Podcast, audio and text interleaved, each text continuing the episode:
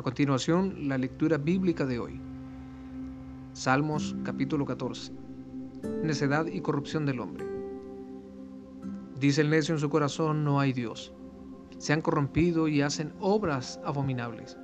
No hay quien haga el bien. Jehová miró desde los cielos sobre los hijos de los hombres, para ver si había algún entendido que buscara a Dios. Todos se desviaron, a una se han corrompido.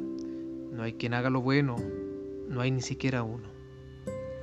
La necedad es un problema en el creyente y también en todo aquel que no desea creer en Cristo. A la necedad le sigue la maldad y por consecuencia trae la ruina de las personas. Hay un proverbio el cual dice, antes del quebranto va la soberbia y antes de la caída la altivez del espíritu. Este mundo se ha llenado de esa necedad y soberbia. No han querido oír a Dios, cerraron sus oídos para no escuchar la disciplina.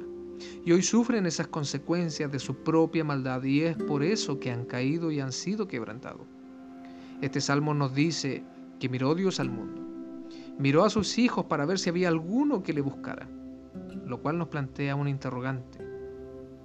Cuando dejamos de buscar a Dios, nos desviamos y corrompemos y la maldad se apodera del hombre, le ciega la vista espiritual y ya nada puede ver.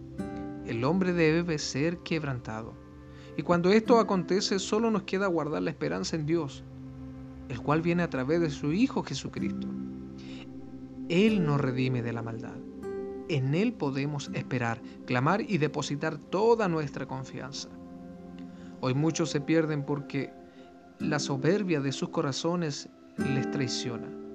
Pero grande es Dios, grande para librar y perdonar, si cada uno de nosotros ora con fe. Esto ha sido la lectura bíblica de hoy. Que Dios bendiga tu vida en el nombre de Jesús. Amén.